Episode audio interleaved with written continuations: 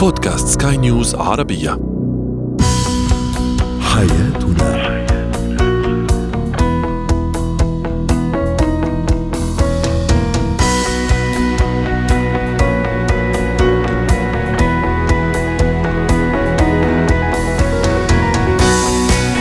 مستمعينا الكرام أهلا بكم. معنا إلى برنامج حياتنا برنامجكم اليومي.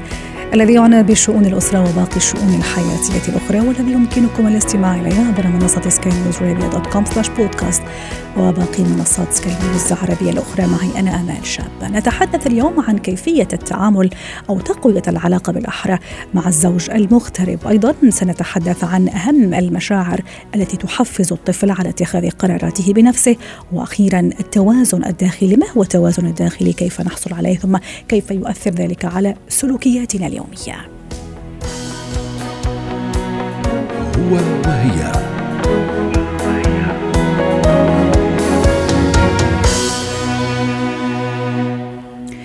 الزوج المغترب هذه عبارة نجدها في الكثير من الأسر. طبعا قد تدفع عوامل كثيرة. الزوج للاغتراب قد يكون بغرض الدراسة قد يكون بغرض العمل قد يكون بغرض مهمة معينة قد آه، تطول هذه المهمة وما إلى ذلك. والنتيجة زوج بعيد عن أسرته وعن زوجته أولاد وظروف أكيد مختلفة.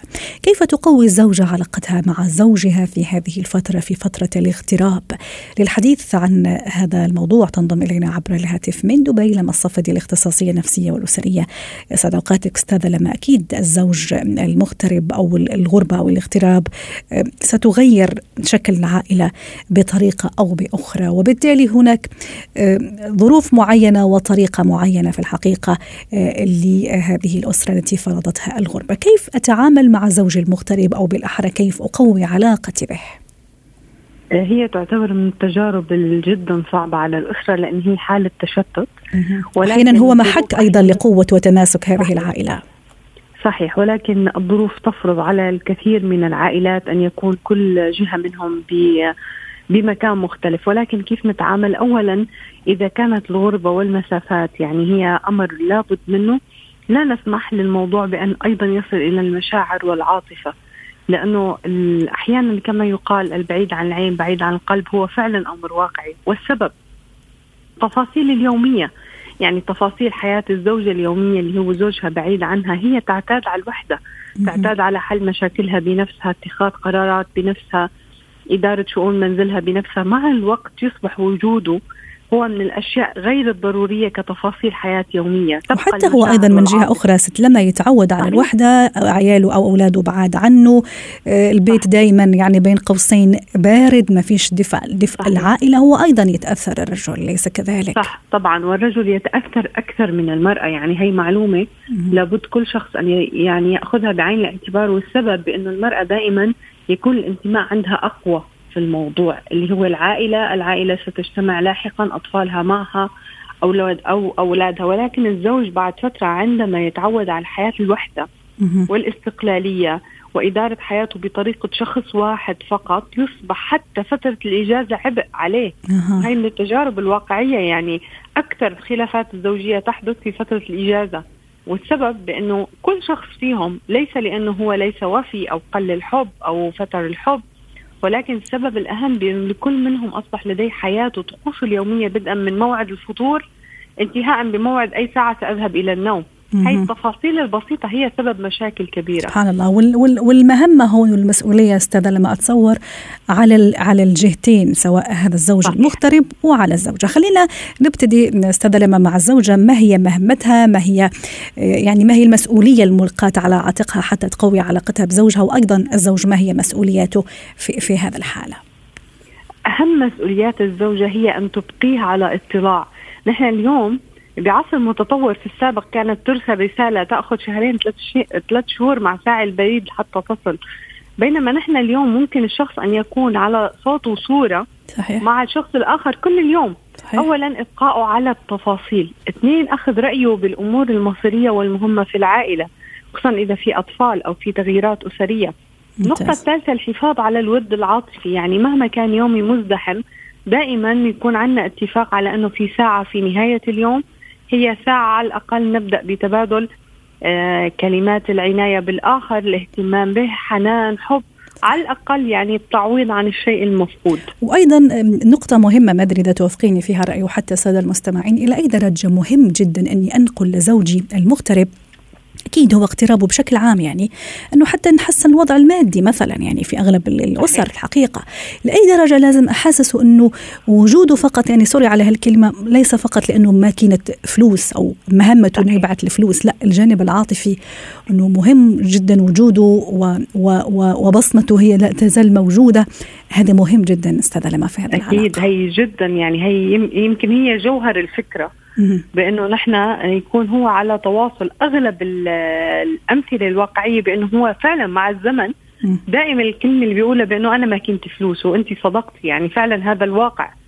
فهو شو الفكرة؟ الفكرة بأنه نحن نطلب دائما من الأولاد بأنه يتواصلوا مع والدهم بشكل يومي. رائع. حتى لو أحيانا الأولاد بتشوفيهم بأنه على البعد يعني حتى فكرة الأب بتختلف ما بيضل عندهم هالتواصل والحنان. فيعني الموضوع بالنسبة لهم بيحتاجوه لما بيكونوا مضطرين ماديا. أو ممكن يعني أحيانا ينبسطوا أو يكيفوا بين قوسين لأنه ممكن يعني مشاكلهم كثيرة وتكثر. فبالنسبة له الأب مش موجود فيلا يعني ممتاز أنه. لكن ضروري أنه بالعكس يعني كل شيء المفروض يوصلوا يكون عارف بكل التفاصيل. صحيح. انت عارفة مثلا من إحدى الحالات للأسف اللي وصلت للطلاق كان سببها بأنه فقط الزوج رجع من السفر. كل السنوات وهو مسافر بيأتي أشهر إجازة كانت الحياة مستمرة وسعيدة. عندما عاد عاد بحياته بقوانينه. لم يستطع التأقلم مع حياة زوجته واطفاله وطريقة صرفهم وحياتهم. فبدأ هون شرخ كبير في العائلة انتهى إنه هو فضل الانفصال. جميل. هي قصه واقعية يعني. أستاذة لما حتى نختم الوقت فعلا موضوع كثير مهم وشيق حتى نختم في أقل من 30 ثانية. معلش الوقت يداهمنا. ما هي يعني رسالتنا للزوج أيضا للمغترب؟ بأنه آه، فكرة الاغتراب هي عبارة عن فقط إنه في ظروف يعني مزعجة ولكن لا تدعها أن تكون هي فعلا أسباب حقيقية. يعني ممكن نحن نتواصل عاطفيا مع الآخر واثنين لو كان في مجال للإجازات القريبة. يعني لو كان في مجال وهي أحلى نصيحة. لأنه أيضا في حياة زوجية اللي هي أيضا هي تعتبر عماد لأي حياة أسرية. فلو كان ثلاث شهور أربع شهور لا تفوت أي فرصة لأنه يكون في إجازة لقاء العائلة أو انه يكون في أماكن تلتقوا فيه. وهي أهم نقطة اللقاء الجسدي أحيانا جدا مهم يعني صحيح. بيعوض ثلاث شهور صحيح. وللأسف يعني هذه جات فترة كورونا في الفترة الأخيرة ممكن قلبت كثير أشياء وفعلا فرقت كثير ناس وخلت الناس فعلا اللي مغتربين يعني آه، تزيد غربتهم. ويعني صحيح. السفر ما يكون بهذا الشكل خاصة بين يعني الأب وأولاده. شكرا لك أستاذة لما الصفدي ضيفتنا من دبي يعطيك العافية. حياتنا.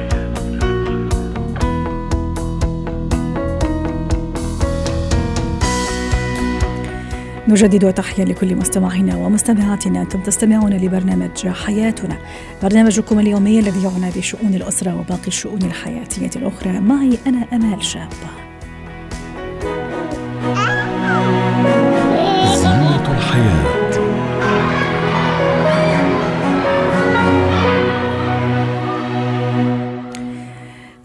اليوم في فقرة زينة الحياة عن أهم المشاعر التي إذا ما توفرت للطفل ستجعله طفلا يتخذ قراراته بنفسه ويتحمل مسؤولية هذه القرارات.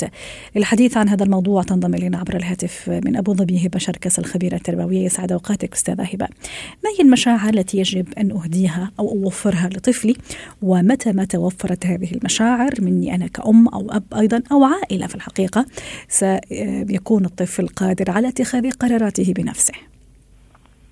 هو طبعا من أهم الحاجات اللي بتساعد الطفل إن هو ياخد قراراته بنفسه إنه يبقى حاسس بالأمان إن هو لو أخطأ آه، مش هيتم عقابه عقاب شديد أو لومه أو سحب صلاحيات كبيرة منه ولكن هيتم دعمه علشان يوصل للصواب. فدي من أهم الأحاسيس والمشاعر اللي لازم الطفل يحسها يحس بالأمان ويحس إن عنده مساحة آمنة من الخطأ إن هو من حقه إنه يخطئ آه، بعض الأخطاء الآمنة. وإن طبعا في حمراء لكن آه، ما دون الخطوط الحمراء مسموح إن هو مسموح له بالتجربة والخطأ. جميل. وهذا آه، أيضا يقودنا للحديث ست هبة إنه لما أعطيه هذه المساحة زي ما تفضلتي ومصطلح جميل جدا مساحة من الخطأ. هذا أيضا يدفعني لأنه أنا أكون شخصية لا تكذب أيضا لأنه لما يكون يخاف من من العقوبة لأنه أخطأ إلا ما راح يكذب بشكل أو بآخر ما راح يعطيني الحقيقة صحيح. كلها. صحيح المساحة الآمنة من الخطأ هي اللي هتخلي فيه صراحة وفي شفافية بيننا وبينه. كمان الطفل لازم يحس إن هو واثق في نفسه.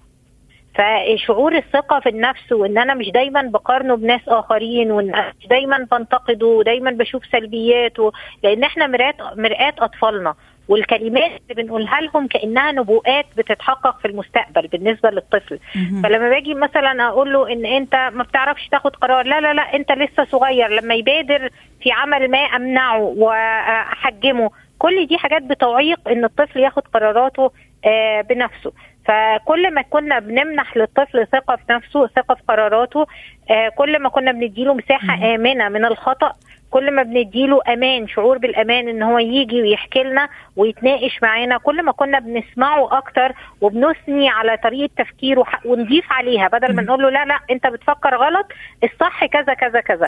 كنا أقول له وجهة نظرك كويسة الصح إن أنا أقول له إيه؟ وجهة نظرك كويسة بس كنت حابة أضيف كذا لك فأنا كده هو كأني بضيف لفكرته مش كأني بلغي فكرته تماما وبقول له أنا فكرة فده بيخلي إن الطفل عنده الشجاعة إن هو يتخذ قرارات والأهم من كده إن هو يتحمل تبعات القرارات اللي بيتخذها ممتاز. بمنتهى الجدية كده وبمنتهى المشاعر الراقية والإيجابية. وراح أنتقل معك أيضا أستاذ هبة لنقطة أخرى ومشاعر أخرى اللي هي الأهمية يعني احسسه إنه هو مهم سواء كان هو الكبير هو يعني الوسطاني هو الصغير بين بين بين بين أخواته لكن مهم مهما كان ترتيبه مهما كان وضعه هو مهم أيضا بالنسبة لنا أو كفرد من أفراد هذه العائلة اليس كذلك؟ طبعا إن أنا إن أنا أحس الطفل بالأهمية وإن أنا آخد رأي الطفل باستمرار وأشاركه واخليه هو ياخد قرارات من وهو صغير. يعني تحب تلبس دي ولا دي؟ تحب تاكل إيه النهارده على الغداء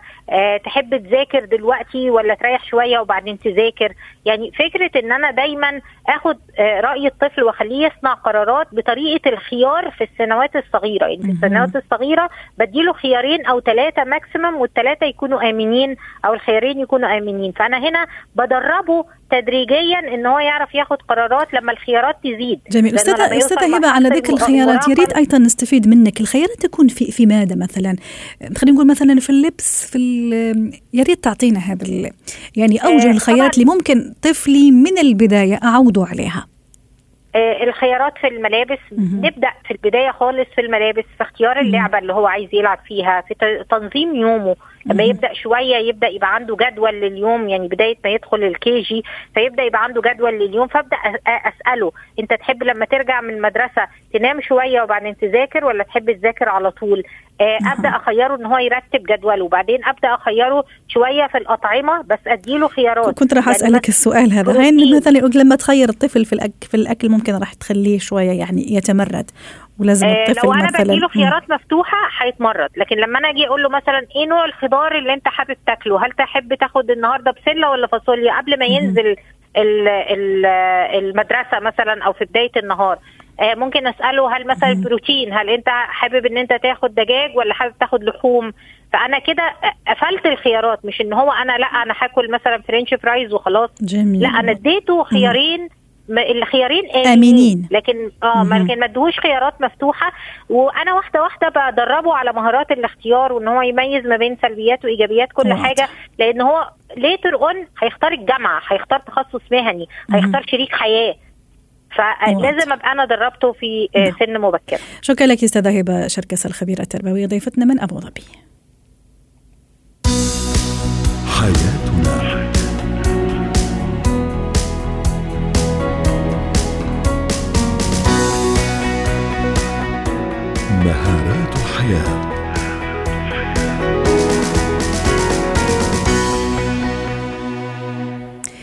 في فقرة مهارات الحياة نتحدث اليوم عن التوازن الداخلي ما هو هذا التوازن؟ كيف يحققه الشخص وكيف نحققه وهل فعلا يؤثر على سلوكياتنا ويومياتنا؟ للحديث عن هذا الموضوع ينضم إلينا عبر الهاتف من أبو ظبي دكتور ياسين الزبيدي خبير التنمية البشرية يسعد أوقاتك دكتور ياسين في البداية كمدخل لفقرتنا اليوم وبطريقة بسيطة ما هو التوازن الداخلي؟ أهلا وسهلا بكم. كمدخل للتوازن الداخلي يمكن أقرب كلمة رديف لكلمة التوازن الداخلي هي السعادة. فإذا أحببنا أنه نتحدث عن التوازن الداخلي نتحدث عن ثلاث جوانب أساسية. ألا وهو الجانب الغريزي والداعم لهذا الجانب هو المال والجانب العاطفي الذي يشمل حب الإنسان لنفسه وللآخرين والجانب الفكري المتمثل بوعي الإنسان وإدراكه. جميل. طيب دكتور ياسين كيف أعرف إنه مثلا أنا كأمال مثلا أو حضرتك أو أي حدا ممكن يسمعنا؟ كيف يعرف إنه مثلا عنده هذا التوازن؟ هل نستشعره؟ وكيف أعرف إنه لا أنا توازني شوية يعني يعني مختل التوازن وكيف أرجع مرة أخرى أستعيد؟ وهل في طريقة معينة؟ آه، يمكن أحسن تقييم هو تقييم الإنسان لنفسه. بداية يعني ممكن أنه يجلس جلسة من جلسة يختلي بنفسه ويبدأ يقيم نفسه اولا من الناحية المالية. كم يعطي نفسه من عشرة في تحقيق الجانب المالي بالنسبة له؟ ثم الجانب العاطفي من واحد إلى عشرة وكذلك الجانب الفكري من واحد إلى عشرة. معلش دكتور ياسين أيضا حتى أفهم منك أكثر. يعني الجانب المالي بمعنى هل مثلا أنا أغطي نفقاتي مثلا؟ هل أنا يا ريت تشرح لي أكثر. إيش المقصود بالجانب المادي؟ الجانب المالي لكل إنسان هناك طموح معين أو وصول معين إلى درجة هو يريدها. أه. يختلف الجانب المالي من شخص إلى آخر. فبالنسبة له لكل إنسان أين يقيم نفسه ماليا؟ طبعا اعتيادي خمسة يعتبر الوسط وإذا وصل عشرة أو تسعة يعتبر هو آه، متقدم في هذا الجانب. فيبدأ يقيم نفس هذه كل جانب من هذه الجوانب يبدأ يقيم نفسه فيها وفي مرحلة التقييم أهم شيء لما يسأل نفسه هذا السؤال عليه أن يأخذ أول إجابة تجيبها به نفسه. لماذا؟ لأنه الأنكونشس أو العقل الباطن سوف يجيبه الإجابة الغريزية. يعني لا ينتظر يمحص الموضوع. يسأل نفسه أنا وين وصلت في المال؟ هل أنا راضي عن عن وضعي؟ إذا كنت راضي عن وضعي وجيد ممكن أن أعطي نفسي تسعة أو ثمانية. اذروايز ممكن أنا أعطي نفسي اثنين أو ثلاثة. لكن أحيانا الوضع يعني لا يقاس فقط بال, بال يعني بمبلغ. أنا أقصد مثلا في ناس يعني أمورها يعني عادية مستورة لكن يقول لك مثلا أنا مقتنع أو عندي قناعة مثلا أنا مبسوط. هل هذا هو التوازن؟ هل هذه السعادة مثلا من هذا الجانب تحديدا؟ آه، آه، هذا الجانب المالي. آه، إذا كان هو راضي على الجانب المالي بغض النظر لنفرض أنه قيم نفسه بأنه هو كان جيد وقيم نفسه يجي يقيم الجانب العاطفي من ناحية حبه لنفسه وحبه للآخرين، هل يحصل أيضا على الرقم عشرة أو يحصل على درجة عالية؟ وكذلك يقيم الجانب الفكري، هذه الجوانب الثلاثة والجانب الفكري كيف أقيمه أو يعني شو هي شو هي المعايير؟ هل هل أنا مدرك لطبيعة الحياة؟ هل أنا متوائم لهذه الحياة؟ هل أنا فاهم الأمور بشكل صحيح؟ لأنه إحنا كل ما نتقدم في العمر يزداد وعينا أكثر، ويزداد إدراكنا أو كل ما قرأنا أو كل ما اطلعنا. فهو في بعض الأحيان الإنسان يتعرض لخسارات يتعرض لكثير من الأمور يسأل نفسه في هذا الوقت هل هو الجانب الفكري بالنسبة له عالي ولا لا. دكتور ياسين حتى أقول عن نفسي أنا متوازنة داخليا. هل يجب أني أكون متفوقة في كل هذه النقاط الثلاث بمعنى ماديا وماليا ثم عاطفيا ثم فكريا ولا لا؟ ممكن جانب عن جانب يعني يطغى لكن في النهاية أنا عملت هذا التوازن. طبعا هو بالتأكيد عادة في معظم البشر هناك واحد من الجوانب يزيد عن باقي هذه الجوانب ينمو أكثر. فإحنا ماذا نحاول كي نصل إلى التوازن؟ ننمي باقي الجوانب، أنا إذا كنت آه، من الناحية المالية جيد جدا يجب أن ننمي الجانب العاطفي والجانب الفكري أيضا ونميه في نفس الوقت، أو بالعكس إذا كان الجانب الفكري عندي عالي جدا يجب أن أنمي الجانبين الآخرين. وبذلك أحصل على التوازن. طبعا إحنا كلنا نختلف، ناس في عدد كثير يعني تفوق في الجانب المالي ولكن يمكن في الجانب العاطفي هم بخلاء في الجانب العاطفي. فيجب أنه كي يحصلوا على التوازن أو يحصلوا على السعادة بمعنى آخر عليهم أن ينموا الجانب الآخر. هكذا نستطيع انه نحصل على التوازن. و تفضل دكتور. وحقيقة إحنا إذا قمنا بالتشخيص اولا لأنه إحنا لماذا نبحث عن التوازن؟ نبحث عن التوازن إذا قل إذا كان عندي واحد من هذه النقاط أخذت فيه آه، خلينا نقول علامة قليلة لما قيمت نفسي آه هذه حقيقة لما نكون واحد من هذه الجوانب منخفض ممكن أن يحدث عندي آه صراع داخلي أيوة. يمكن أن تحدث كآبة ممكن أن تحدث الكثير من الأمراض النفسية الداخلية. مثلا مثلا مثلا دكتور يعني كيف هذا يأثر؟ يعني يا ريت نشرح أكثر رغم إن الوقت شوية بلش يدهمنا مثلا إذا كان عندي أنا آه، خلينا نقول مثلا علامة آه، يعني متدنية لما جيت قيمت حالي ماديا لقيت حالي مثلا مش راضية كثير أعطيت لنفسي مثلا اثنين من عشرة. كيف يؤثر هذا على على سلوكياتي؟ أيضا من الناحية العاطفية وأيضا من الناحية الفكرية. والوقت والوقت شوية بلش يداهمنا دكتور ياسين حتى نختصر أوكي. لو فرضنا إنه إحنا مثلا من الناحية الفكرية عاليين جدا أخذنا جانب عالي ولكن في الناحية المادية أقل. هنا إحنا راح نبتعد ننفصل عن واقعية الحياة. فيبدأ يصير عندي صراع داخلي. أنا ثري فكريا ولكني فقير ماديا. ما الذي سيحدث؟ سيحدث صراع مثل ما حدث في كثير من الكتاب والأدباء في نهاية المطاف مسكوا كل مؤلفاتهم وشعلوها. كانوا هم أثرياء فكريا ولكن لم يستطيعوا أن يكونوا أثرياء ماديا. وبهذا أصبح عدم توازن رغم أنه هو مفكر وكاتب اضطر في نهاية الأمر أن يحرق كل ما قام به خلال حياته. ولهذا نحن دائما نسعى إلى انه نتوازن في هذه الأمور، يعني مثلا لو كان الإنسان متفوق عاطفيا جدا جدا يعني الجانب العاطفي جدا عالي منه، حقيقة هذا الشخص ممكن أن يستغل يتلقى طعنات من الظهر يتلقى لأن الناس لا يتعاملون معه بالمثل. ولهذا نحن دائما نقيم أنفسنا وبعد ما نقوم بهذا التقييم نعمل على إصلاح ذلك الجانب اللي إحنا في عندنا مشكلة فيه. والتوازن مطلوب دكتور ياسين في كل شيء في الحقيقة في كل جوانب الحياة. شكرا لك دكتور ياسين الزبيدي خبير التنمية البشرية ضيفنا من أبو ظبي.